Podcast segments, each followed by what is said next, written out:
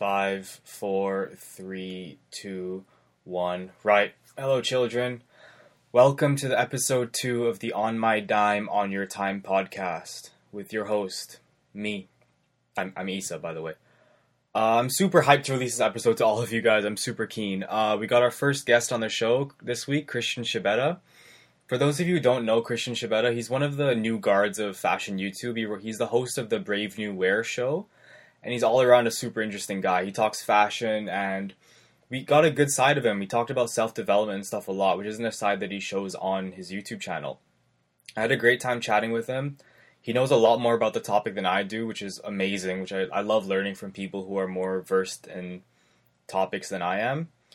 We cover self improvement, self development. We get into topics like meditation, a lot of really interesting other topics.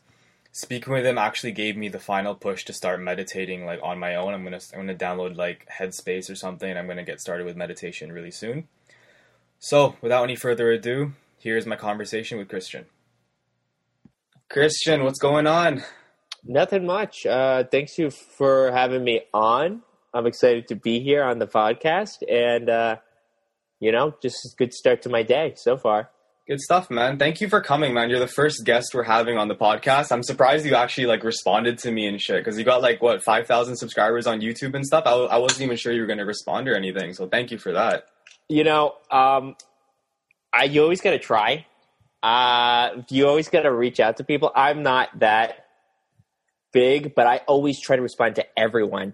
And the reason I feel like I am, I, at least I try to respond to everyone, is because I studied journalism in college, and I still reach out to people to interview them, and I know what it's like to reach out to like so many people and never hear back. And I don't know. I, I, I try to be as responsive as possible to anyone, to everyone, because as soon as you don't like, as soon as you decide you're going to like not respond to people or whatever, I don't know. I feel like you, it, it's it's better to try to make time for everyone. Absolutely, man. I really respect that because like even in your YouTube comment section, I see you responding to everybody's comments and stuff. That's great, man. I try to, but sometimes, so I mean, I, this goes with anything on the internet. Like especially I guess this YouTube, some people are just writing things that are offensive or just like so out there where I'm like, I don't even know what to say to this anymore. But I do try to respond to everyone um, who comments because I think that's I think that's cool. And I mean, I'll take sometimes I'll take like 30 minutes to do so because I don't know. I, I love I love to talk. I love to write. I started doing this the YouTube channel because I wanted to engage with people more. And I don't know. I, I guess sometimes it feels more natural. I mean, sometimes it, it's kind of laborious, but I really enjoy writing people detailed replies, especially because people write detailed comments, and I think that's so cool. And I want to, you know, prove that I'm I'm engaged. Absolutely. I guess you know, kind of prove you're a real person as well, right? Not just like the face behind the camera who's just like yeah. a robot making the content and stuff.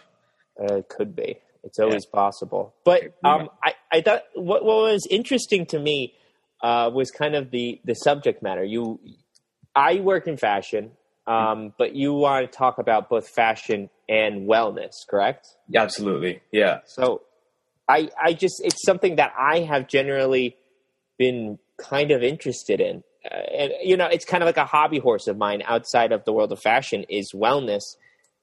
And I have a lot of thoughts about it but I actually, for the last year, I had been working as kind of, I guess you'd call it a producer for a wellness podcast. Okay, awesome. Which is kind of maybe a secret.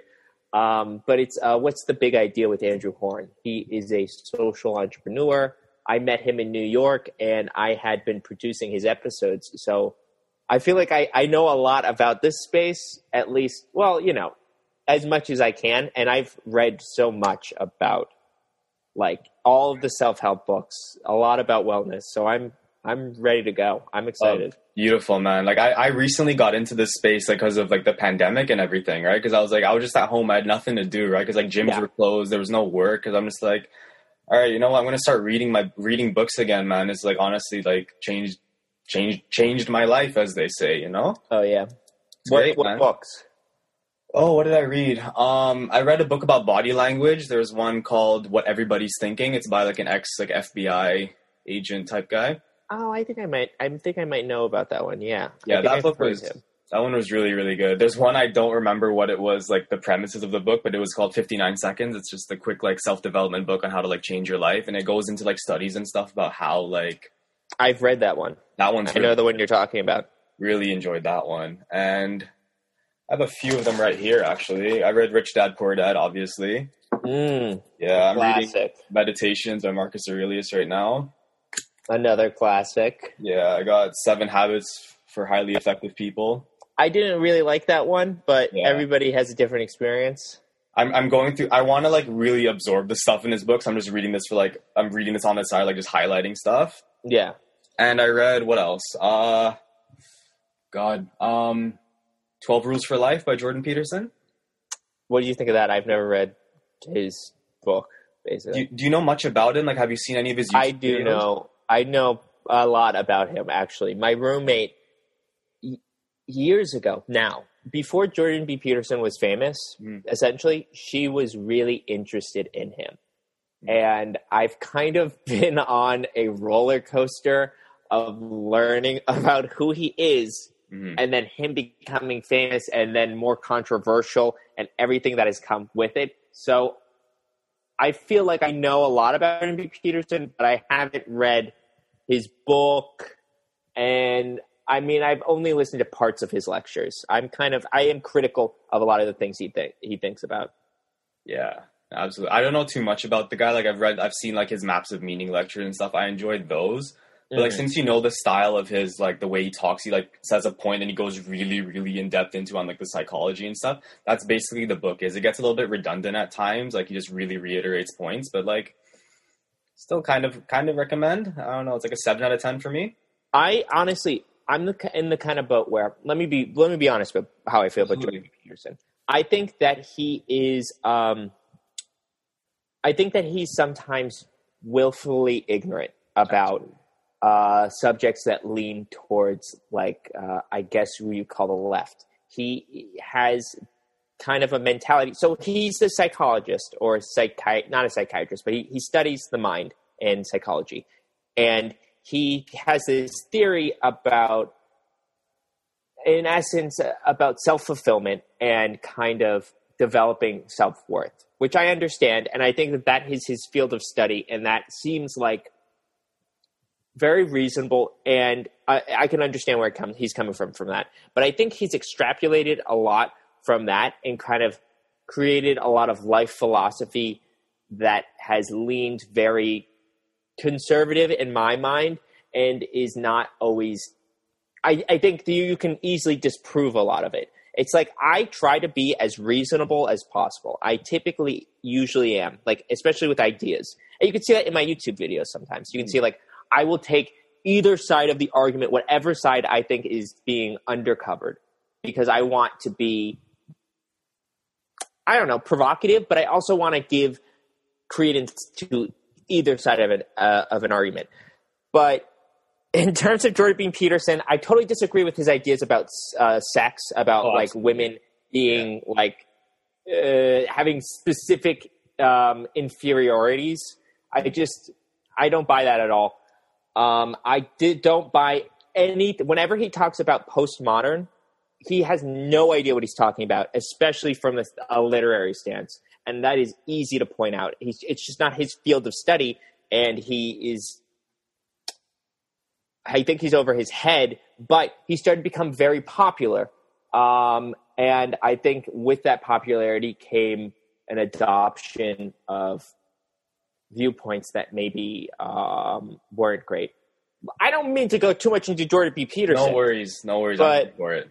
Uh, long story short, I'm sure you you might be aware that he uh, became addicted to barbiturates and went to Russia for rehab, Mhm. which I think is super ironic Yeah, because he has spent so much time saying like you've got to clean your room and um, being like self reliance is the only way forward, and it's your own fault that your life is screwed up yeah, and the fact that he become addicted to drugs and have to go to a quasi science Russian rehab where they just try to they try to put you in a coma is is kind of embarrassing. Yeah, But- it's not, it just leaves a bad taste, kind of thing, for like his fans and stuff. But people are still like very much here for him, right? Like it's it's interesting. And with all that said, I would still consider reading his book because I tried to read things that even going into it, I think I might disagree with it, but I, I just that is just how I try to collect information. Absolutely. Uh, man. One example, and this is self help. I am currently reading, among other things, but I'm reading um, what is it called? It's like um Think and Grow Rich. Okay. Are you? I think I've heard- I think I've heard are of you that. Familiar? I think I've It heard is of it. considered like one of the first self help books. It was written in the 1930s, Okay. uh, and it's like it's like considered like one of the godfathers of self help, like um, how to win friends and influence people. Yeah. Um, it's kind of interesting in that you can. It's super dated. Like you can tell it was written in the 30s. You can tell that a lot of the philosophy and ideas just wouldn't fly to excuse me wouldn't fly today but it's interesting that i don't know uh, it's just compelling to read it and kind of get a sense of oh so this is how people thought about starting a business or this is how people thought about hardship in the 1930s during the depression in america. Eh, eh, that's kind of one of the reasons that i'm reading it right now because i think it's a telling depiction of kind of those ideas.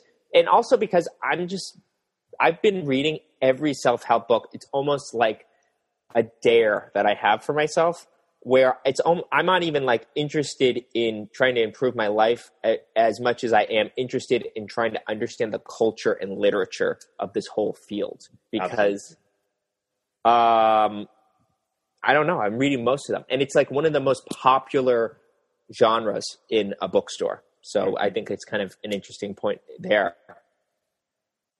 Um, but if you want to actually talk about self help, I would be, I wouldn't mind uh, talking about, I guess, the things that I do and I do believe in. Sure. Uh, let's Um, start with like what what first got you interested in it? Was there any like like did you ever have like a self realization of like oh I need I need to learn a few like things about how to better my life? Like what gave you the first push to like better yourself and get into this space?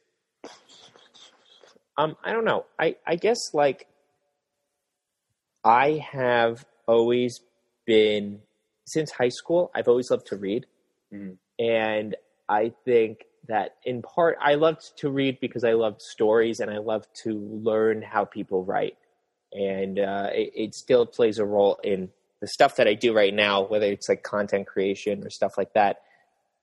But when you end up reading a lot, I think um, you come across, or it's almost like reading in a lot of ways is to better yourself. You know, you read to be smarter, or you read to do better at whatever it is you're doing.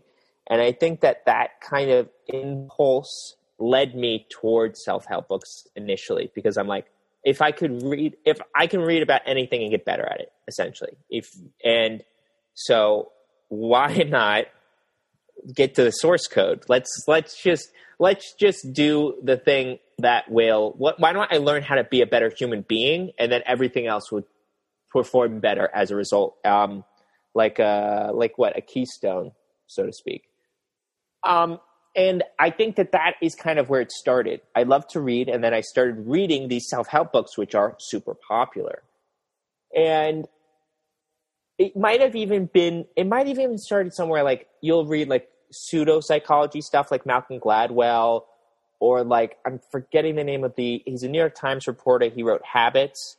And then I'm just like, oh, this is really interesting. I want to read more about habits. So I'll try to read every book about habits like uh, the only one that the one that's coming to my head right now is Atomic Habits. I think both Habits and Atomic Habits are actually really good books. They're actually Okay. interesting and compelling. But so that's kind of where I was at in terms of I would just read everything that I could get my hands on just because I was like at first I thought that I could like change my life. Maybe I have. And now I'm almost like I just want to understand it, the genre. But um, a little over a year ago, I met the guy I was talking about before, Andrew Horn, and he is uh, he's an entrepreneur, but he does a lot of coaching, and he writes and talks a lot about um, what's the right word? He talks a lot about kind of wellness in a in a in a sense. Like he he practices specific modalities of like how to communicate better, how to deal with emotional or with our emotions better. Um, one of the projects that he works on on a regular basis is called Junto. I, I, it's kind of funny that I'm promoting him right now, but I think that it kind of gives you a better idea of where I'm, who I am in terms of this uh, field. But Andrew, one of the things he does is Junto, which is this regular retreat where he brings men, um, and it's like a weekend retreat. It could, it sometimes it's in the Catskills or like upstate New York. Other times it's um, in Joshua Tree in California uh, and it's kind of like a spiritual, uh, metaphysical retreat where there's a lot of med- uh, meditation and uh, practicing of uh, Gestalt communication, which is like basically the types of guys that come to this retreat will be like, um, you know, executives or entrepreneurs or like hot shots, you know, like people who are okay. Very fast in their careers and have like money and they I mean, this is just kind of like my typical take on it. And they they just have they are realizing that maybe they need to learn how to communicate better with what it means to be a man, essentially. Uh, I don't, I, and I don't want to. If anybody's listening and you're interested, I recommend you check out Junto yourself by Andrew Horn to give you an idea of who he is. So I had been working with that guy for more than a year. Um, and long story short, I kind of have been pulled more into that world. Like I am in, a regular men's group, which means um, basically me and five other men talk on a regular basis. It used to be in person, now it's on Zoom. And we practice some of those uh, modalities every week. And that means we talk about kind of what we experienced in that week, how it made us feel, what we're feeling in our bodies. Uh, we push each other to kind of improve our lives, so to speak. Like we have uh, stretch goals every week, which is like, it could be anything from I want to meditate more or I want to work out more. And then we agree to help each other reach those goals. So like we'll check in on each other. Beautiful. Um, and that has been super rewarding. And these are kind of things that if you just watch my YouTube channel, you probably wouldn't know about that. I don't think I've ever talked about it, but it's something that is a regular part of my life outside of fashion is these this world of like wellness or like communication and just general like kind of trying to be a better human being, I guess. So long story short, that's how that's how I got into it. That's where I am right now. Amazing, man. Like that that kind of speaks to why I kind of started this podcast because like everybody knows you as like the like the new guard of fashion YouTube, right? Like that's like one facet of like who you are, right? You have this whole self development aspect of you, which is I find very interesting. I'm sure the viewers will find very interesting. Yeah, you just give and like, do you know? Do you happen to know like the YouTuber like Sierra Parker? Mm, maybe I do. I'm not. The name isn't immediately clicking, but tell me more. Yeah, she's like a, she's a YouTuber. She's based in New York. She does like fashion content as well. I have her scheduled for. She's awesome. very interested in self development as well, and that's something you wouldn't know from watching her YouTube videos. I just love like exploring different aspects of who these people, who who different people are, right? Because like there's a facet that you show on social media, then there's the one you show on YouTube, and there's a facet that you show yourself. I like having a little bit of a insight into just who they are as a person behind closed doors, kind of thing. Totally. I don't know. I think that maybe there's a part of living in New York where it can be so stressful. Oh yeah. It's it's extremely expensive. Um, like just like your daily commute can be very uh, daunting. There's a lot of physical and emotional pressures of living in a city like that. You used to and live I think that, what was that? You used to live in New York, right? Yeah. So before the pandemic, that's where uh, my girlfriend and I lived. We've recently moved out. I want to return one day. I, I hopefully one day soon. Absolutely. Um, but that's where I lived for the last few years. Um, it's way it's where I went to school, Mm. and I think that there's kind of there often is a push in New York City um, to try to make yourself more centered or more able to be healthy because so much of that life kind of pressures you in a way that is, um, I guess, unhealthy. Yeah. But I think also New Yorkers, there's there's always like a New Yorkers are um, often very driven and very focused on their careers, and I think a lot of people have recently been seeing self help as a tool to do better at their job, you know, to make more money or to get an edge. And that could be good or and bad, I suppose, but I recognize that as like of you know, New Yorkers, of course they're into self-help. A lot of them are. But I mean, I grew up in rural America. I'm I'm back there right now. I'm looking out to the woods. Um, so it's definitely it's not uh, a universal thing, and I think a lot of people, at least in the United States and Western culture or whatever, a lot of people can learn more about it and then benefit from it. Absolutely. There's so many different like modalities you can go down, right? There's like meditation and different things like that. Yeah. Yeah.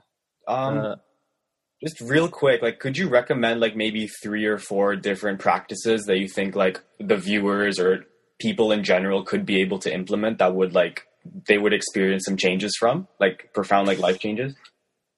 Just like, That's quick tough. Uh, I guess one of them would be I bet everybody's going to try to recommend it, but it's probably the easiest thing you could do in so many ways. And in all likelihood, is very effective is meditation. Absolutely. Uh, meditating is something, and let me let me be honest. If anybody's like listening to this and like, I'm not going to meditate, it's hard. It's really hard for me.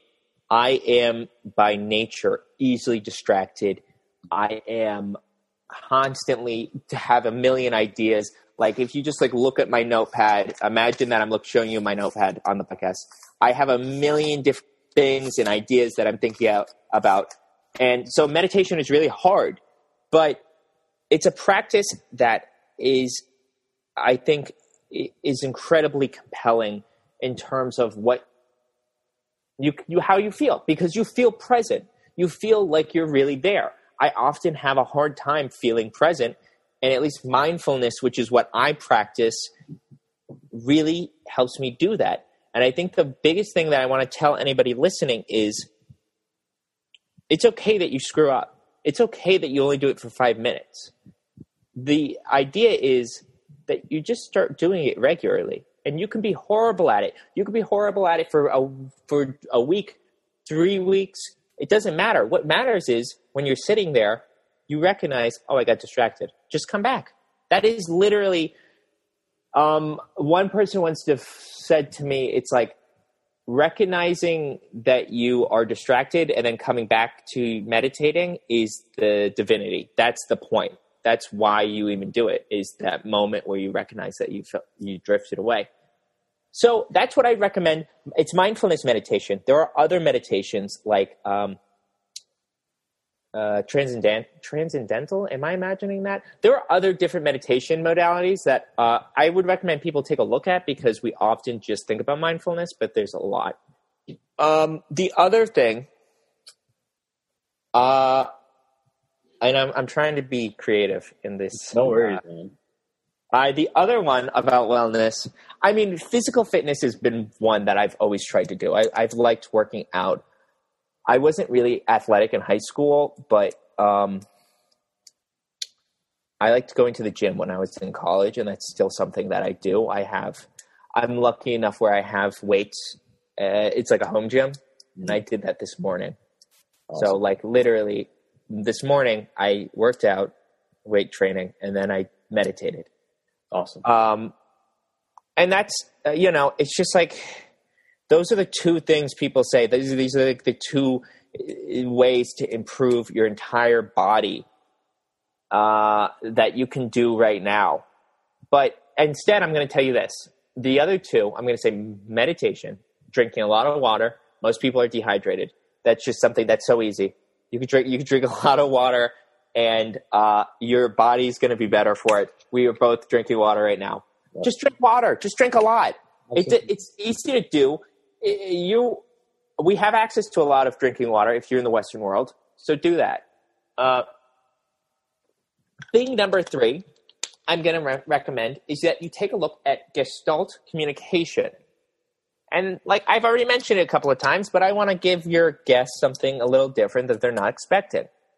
Gestalt communication on the whole, at least how I understand it and how I've been practicing it, and I, I encourage everybody to look into it. But it basically just means uh, a communication style where you're being really authentic and talking about what you're feeling or what you're experiencing. We often have so many layers of meaning in between what we are saying or what we want to say and what we actually mean and we fail to recognize that we just don't think about like what we're feeling like what we actually physically feel when we're talking to people. And that's what gestalt communication aims to do. Like let's say somebody you're, you're trying to console somebody because they're really upset. Mm. I think i often would go to my impulse is to problem solve and it's not always helpful it's not always helpful you oh, know like i always like well, how can we fix this? What do we do? Blah, blah, blah. Instead, try asking them about how they're physically feeling, where they feel sad, where the sadness actually is. Um, and it sounds abstract because, you know, uh, we don't really think of our feelings or body that way. But as you start to do it, you recognize how useful it can be in not only communicating with other people and asking them to kind of participate, but also communicating what happens with you. Okay. And uh, I encourage your listeners try it, take a look. You might find that it opens something up for you. So those are my three: meditation, water, Gestalt communication. Beautiful, Matt. Just to confirm a few things, mindfulness communication is mindfulness meditation. Sorry, is just kind of like focusing on the breath type thing. So, yeah, like yeah. It's like you know, it's like when you meditate and you're essentially like focusing on your breath, you're focusing on your body, you're focusing on just being present. Okay. But um, meditation, you know, which is literally as old as culture itself, and people kind of, you know, here's a good example. Meditation is so widespread and people don't realize it that it's virtually everywhere. You said you're reading Marcus Aurelius's uh, Meditations, whatever it's called. Uh, so obviously they're using that language that word doesn't mean like literally meditation. It means like these are my musings. Yeah. But in that collection of writing marcus aurelius at least once or twice describes how when he was at on war or when he was far from his home he would do this practice where he would basically try to clear his mind and focus on a different thing and it's really interesting to read this because essentially what Marcus Aurelius is describing is meditation. He's yeah. describing a form of meditation. And we so often are like, think that a meditation is all, it's Eastern and it only comes from like Buddhism or like Hinduism. It's like people around the world have been doing different forms of meditation forever in all different continents. It's just, it's something that's actually, I think, very human. So, long story short, mindfulness is only one type, but there are a lot of different types that people actively practice, and uh, it's worth your while to look into them because I'm trying to think. I, I we did a podcast episode on a different type, um, and I'm, it's I'm drawing a blank on it, and I'm kind of googling right now. Yeah. Would you recommend apps like Headspace or something for like beginners to get started with? Totally. Um, I'm, I'm gonna have, as soon as we're done. I'm gonna get. I'm gonna get on that. I need to get. Yeah. Um, I have used Headspace. Um, a, a, one of my former employers actually that was one of the perks of working there is they give us like a free Headspace. Oh, beauty subscription. Okay. Um, so I've used it and I think it's really great. Um, because it's really approachable and they make it fun and they make it they gamify it. Okay. Um, but it I, I think that uh, ultimately, if you do it enough or you practice enough, you find that you don't need uh, um, anything. I mean, that seems obvious, but it, you know, it's hard and it's intimidating when you first start. You're like, I'm just going to sit there and do nothing. Uh, but yeah, Headspace is really good. What's another one that people use? Um, That's the, I think that's the only one I've heard of. Just Headspace. yeah, well, Headspace is great, and it has it's it's there's a lot of different lessons and tutorials, so I would recommend it. Even if you just do the free ones, it's a great way to get started. Awesome. Do you do, do you meditate every day? Mm, no, uh, I do meditate every week, Okay. um, just out of habit.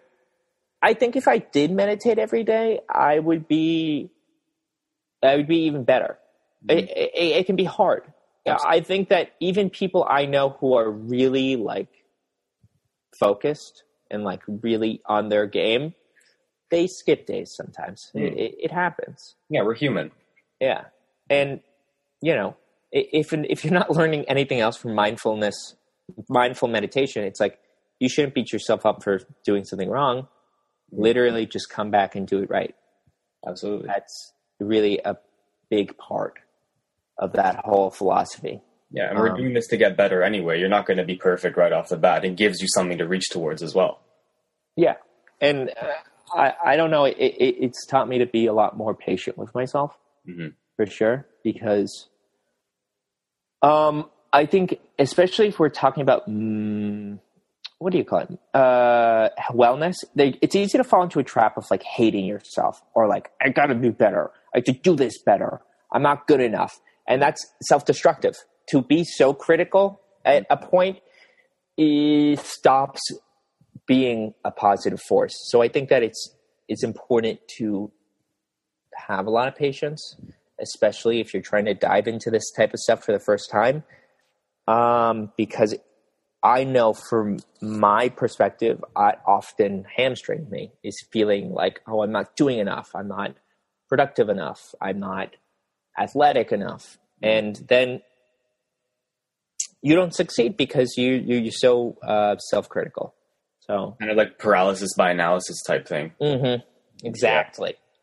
I've experienced that so much, man. Honestly, it's just like this whole pandemic thing. I'm just like, yo, I need to be starting a business. I need to be reading like a book a week. I need to like exercise like six days a week, twice Mhm. a day, and all that stuff. And I'm like, I've never done any of those things, so might as well just get started and get the ball rolling, right? That's the hardest thing. Totally. I agree. And I know that feeling. I really re- resonate with it. Feeling like, oh no, if I don't do what I need to right now, I'm wasting my time. hmm To anybody who's listening right now, I have felt that way for years. I felt like, oh, I'm wasting my time. Oh, I'm wasting my time. Oh, I'm doing this wrong. Oh, I'm not doing enough. And it's there's an irony where for all the energy that I've spent fe- feeling that way, I could have probably like written a book, you know? I- I- I- it's important to put everything into perspective. Mm. Uh, wellness is really valuable. Being uh, productive or driven is valuable. But eh, if you don't have a means of being patient and uh, compassionate with yourself, it will just be uh, destructive. And that's coming from somebody who has always been like critical about how effective or productive or whatever I am. But I am learning now as I get older how to how if you don't balance that, you're it's just as bad as not trying sometimes. Yeah, Um, you kind of get stuck in like that rut where it's like, I could be doing more, but I can't, so I might as well not. If that makes Mhm. any sense. Yeah, I don't know. So um I and I don't mean to keep rambling, but please, I'm I'm here for it, man. I'm learning so much from it. It's just like, thank you. Oh, it's. I, I hope that was a surprise. I, you know, because I do think and talk about it a lot, just not in fashion. Yeah. Uh, what else do you? What What other? I guess like, well, what what do you hope to do with the podcast in general? Because this is the maybe the first episode or one of the first. What do you hope to accomplish? I want to learn from people who I admire their work ethic and just how they how they handle themselves, kind of thing. Because like a lot of the podcasts that I've seen, people seem to have everything figured out, right? Or at least that's what they show. I I am pretty far from having things figured out. So I want to learn more and this is my way of doing that and if someone else can benefit even better, right? Might as well share the knowledge. I think that's a great perspective and I I've often thought about the same thing with my content mm. and what I want to do with it. Uh, a lot of the time you see people you only hear from the successful people, from yeah. experts, from the people who've made it. And I think that it can sometimes be discouraging and it's also uh, only one side. You gotta, I think there needs to be more content for people who are te- I mean, I guess the losers or the people who are just starting out, people who have failed mm-hmm. because they can tell a lot more that might be valuable, especially to just every other person. Absolutely. If you can tell a story about uh, why something didn't work, or why you don't know or have that same kind of i'm just saying i mean novices is is a voice that we need to hear more from because it, it's really um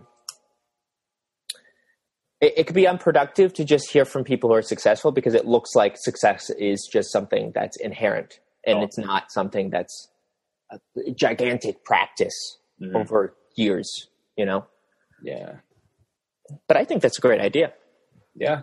That's kind of where I came up with the name for the podcast because like I was like I'm a shy, I was a shy I was like a shy little so and so but like I was mm-hmm. like okay cool I don't want to really upload myself on the internet or something right because I was like I don't have this I don't have the I don't have a good computer like just excuse I don't have a good computer mm-hmm. I don't have good headphones I don't have any of this I was just gonna freaking email people and be like can I grab dinner with you and we can just chat some shit? I'll pay for dinner. That's what came up on my dime on your time, right?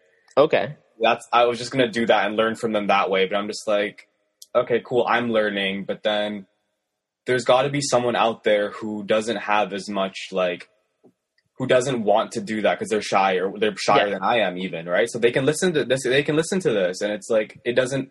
There's no like so in social interaction involved, right? So then I was just you can just listen to it and you can benefit as well.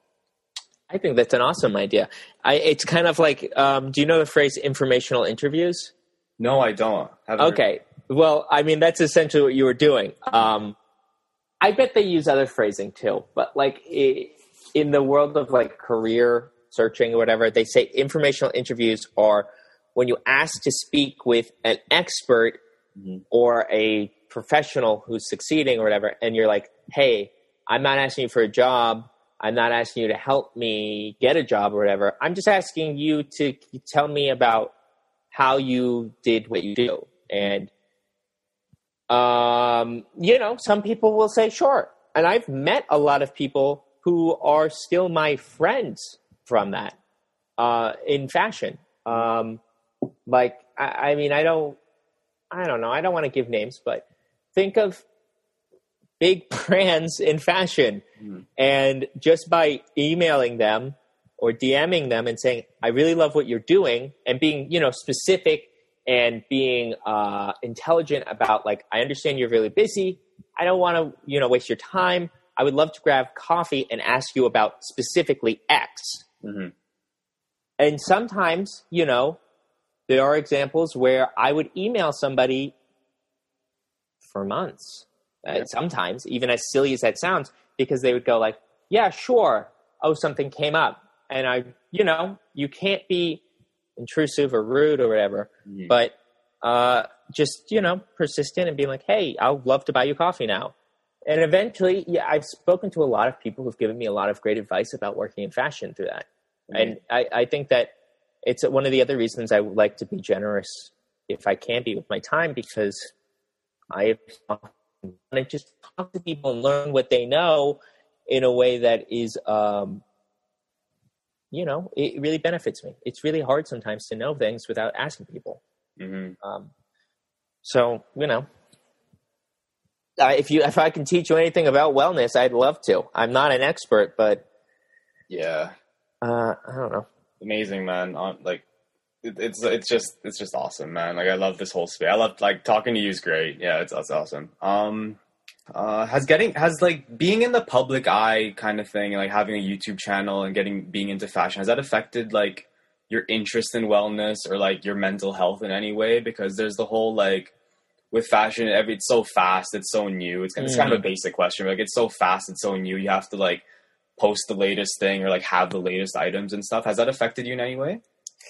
Um, you know, I think that working in fashion in New York, Mhm. eh, or at least trying to, Yeah. essentially, is it can be discouraging. That can affect your mental health. I have often thought, like, am I not cool enough? And that is, it sounds immature, but it can feel that way sometimes. It can feel like the reason that I'm not making these connections or I'm not being invited to XYZ or I'm not, you know, making the right moves is because I'm not perceived as cool enough.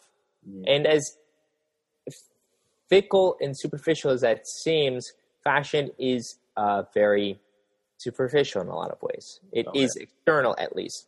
And I think that the industry likes to cultivate um, creatives that they see are um, a reflection of the the values that they want to like perpetuate or uh, kind of perpetuate. Okay. And like so, with that in mind, with all of that in mind, sometimes I'd be worried that I don't come off as cool enough because uh, I don't know because my clothes aren't cool enough because I don't talk cool enough Yeah. and frankly, you know, like for a lot of my jobs, I come off as kind of a weirdo in the office um, because I don't know because uh, it's easy to be. Yeah, I think that one of the reasons I created the YouTube channel was because I wanted to express myself the way I want to be seen, hmm and I felt like I wasn't being able to do that in real life. Um, so that there are pressures that come with working in fashion that affect your mental health, and you have to overcome them. And you know, I mean, I in high school, uh, I was well, more or less in middle school, I was bullied, and I thought I had gotten over that stuff, you know. But then I'm an adult, and I'm working in my career, and I feel like uh, I feel intimidated like that again. Mhm. So that definitely does. In terms of does YouTube and kind of growing your popularity or your um, notoriety online affect your mental mental health? I would like to point out that um, while the niche that I make content and is smaller, and I am building some momentum, it's still small. Yeah. My audience is still small, but it's not insignificant. It's not that insignificant, I Mhm. think. Um, and you know, I think it'll grow. Uh, there has been a weird thing where, like, I had a Caroline or something. Like Caroline will be in a video, and I worry about. She's my girlfriend. Yeah. I worry about people saying things about her, like in the comments, because I'm like, that would suck. Or, um, like I got a comment recently that was like anti-Semitic Oh about me, God. and it's like I'm. My name is Christian. I'm not Jewish. Yeah. You know. Um, Christ.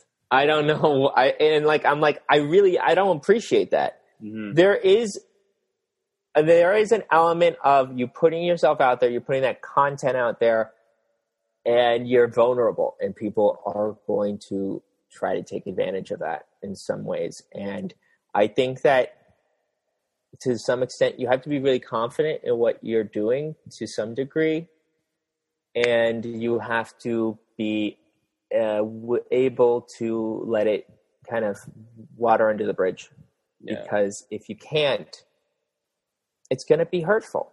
Um, but I think that the truth is, so in terms of how it affects my mental health, that can be hurtful. But the reality is, the overwhelming contents, I mean, comments and DMs and stuff that I get are positive in a way that really lights my heart up. And when I hear people like say that they uh, got something out of the video, they're learning, or they're engaging, or they felt confident enough to wear something, I it, it, it's really really rewarding in a way that little else that I've done in my life can be. Mm-hmm. Uh, um, I use this language a lot in my like professional work, and uh, I think about my YouTube videos like this. But you have to add value. Yeah, you have to give somebody a certain value, mm-hmm. and that goes with social media, and it goes with like living in life. If you're doing something, you have to be to service of somebody. You have to be adding some value to somebody's life.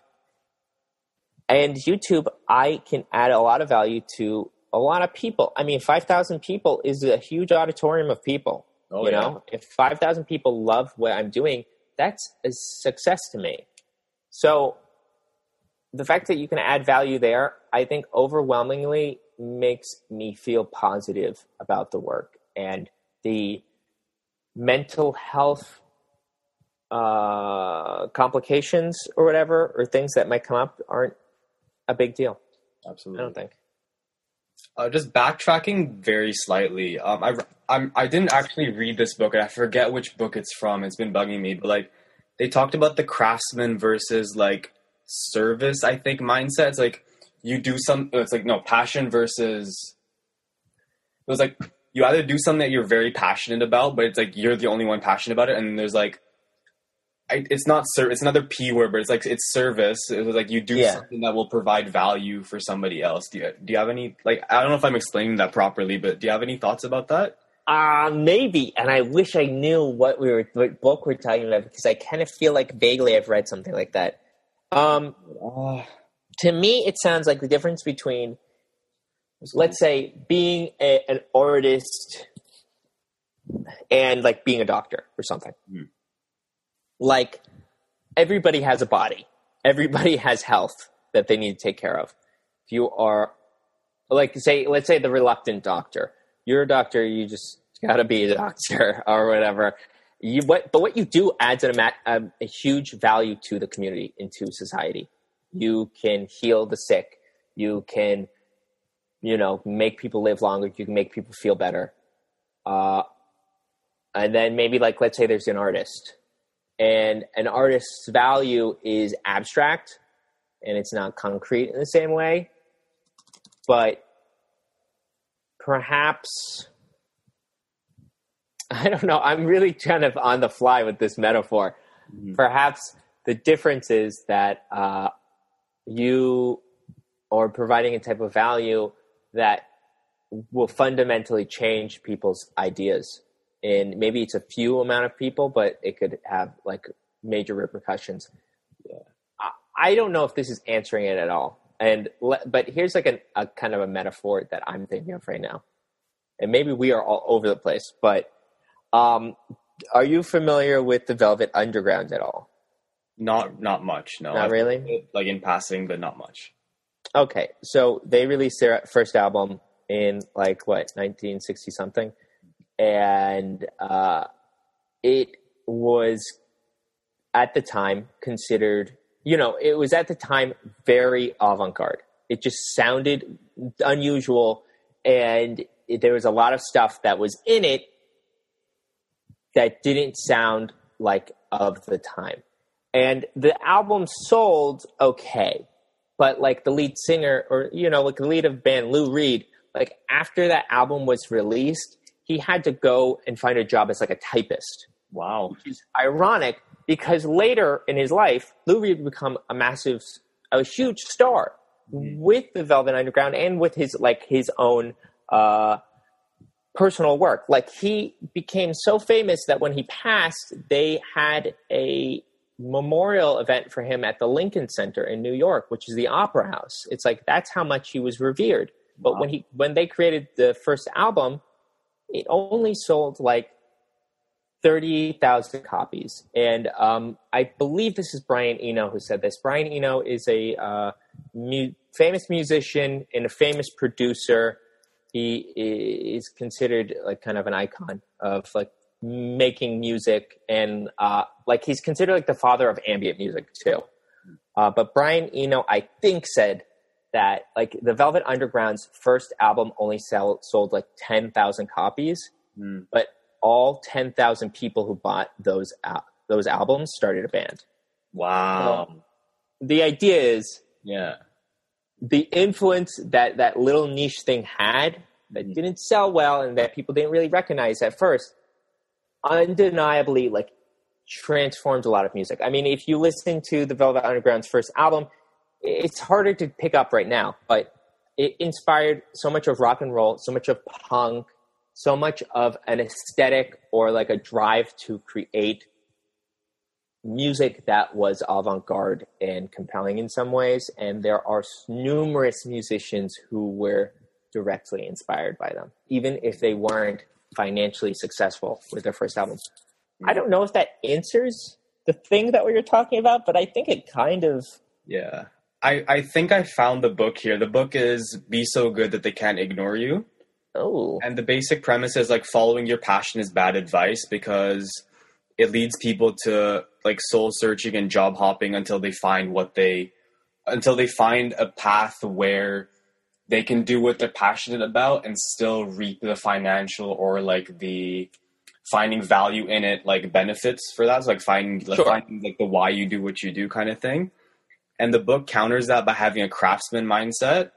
He said like the author said that um one second. He says that you should do something that you like, but not something that you love, because if you like something, you're willing to put in the work for it and build it to where you can.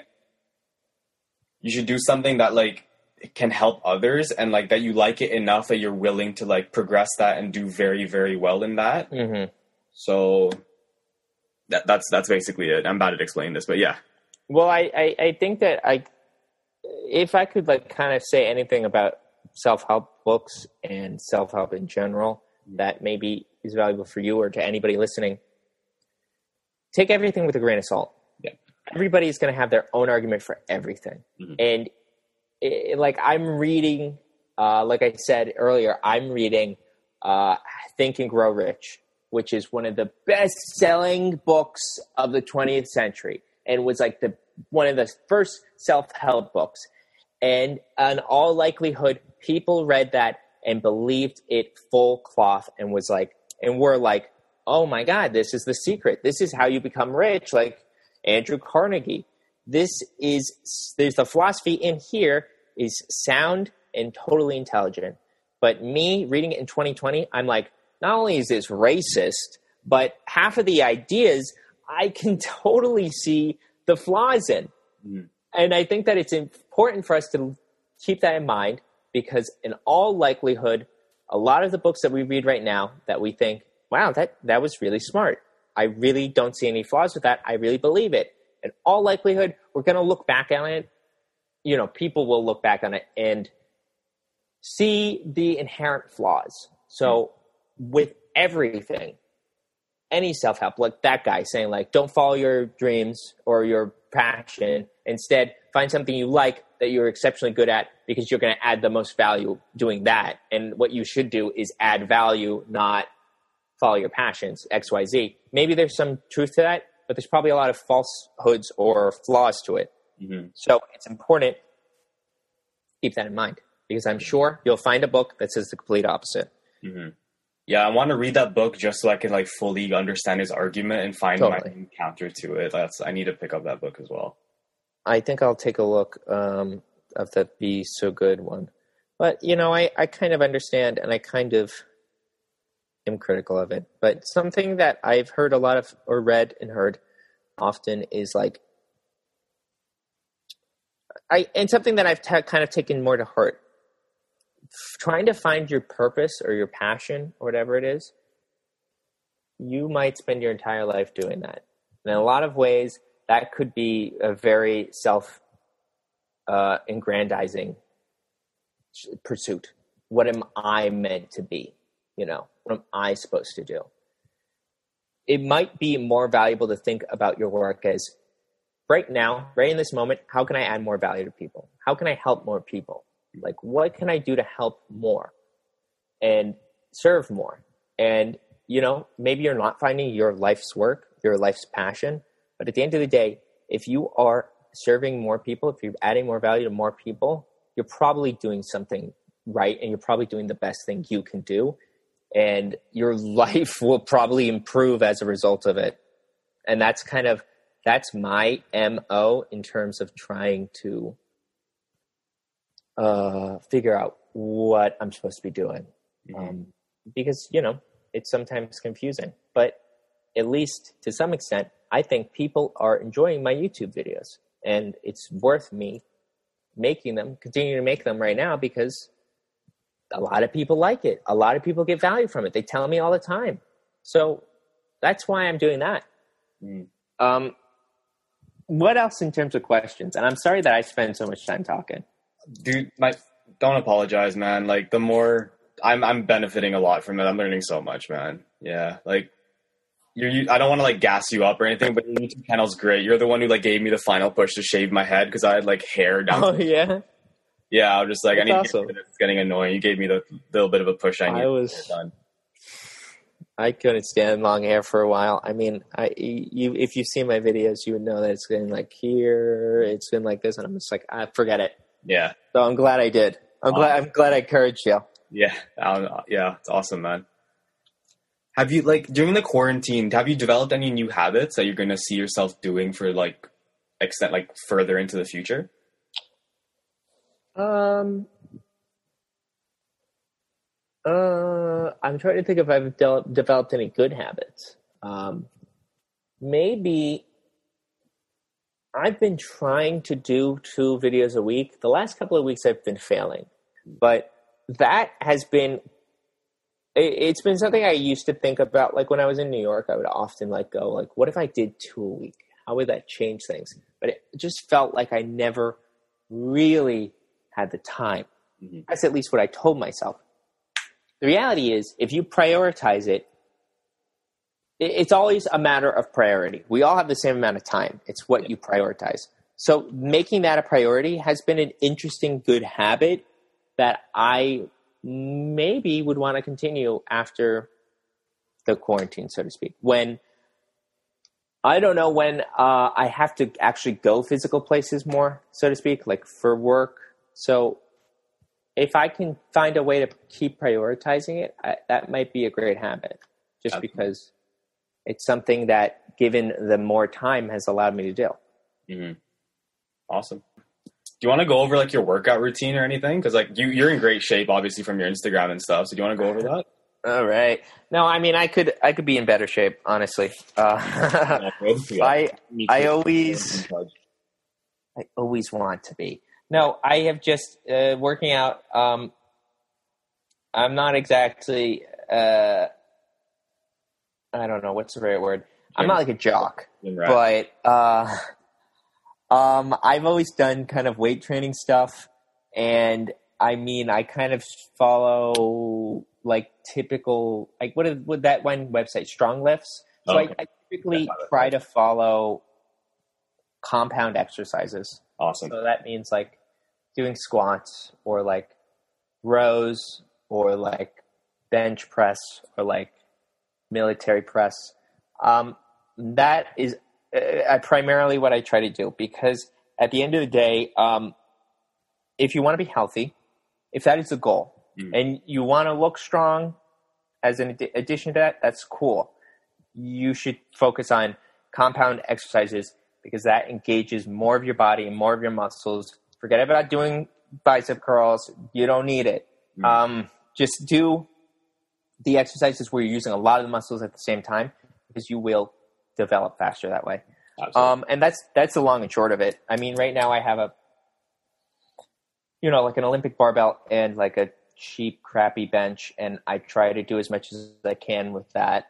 Um, but it's super cool when you have the space for your own gym because at, in New York you don't, and you're always just waiting to use the next thing. Oh, yeah. you know, equipment. Same thing in Toronto. Gyms are getting busy now. I can imagine. Uh, but I mean, other than that, I you know, I guess if you have any kind of like last minute questions for me. Um, that's pretty much everything I have. Last thing, where can people find you? Uh, you can find me at Brave New Wear on YouTube. You can also follow me on Instagram, which is my first and last name. It's Christian underscore Scibetta. So that's C H R I S T I A N underscore S C I B E T T A. Uh, but the Brave New Wear show on YouTube is where you can mostly find me. I hope I can. I hope to see some of you guys on YouTube, and uh, thank you again for having me on. I had a lot of fun. Yeah, I'll link everything in the in the show notes for the for the podcast. Okay. All right, thanks again, man. Take it easy, everyone. Have a good one.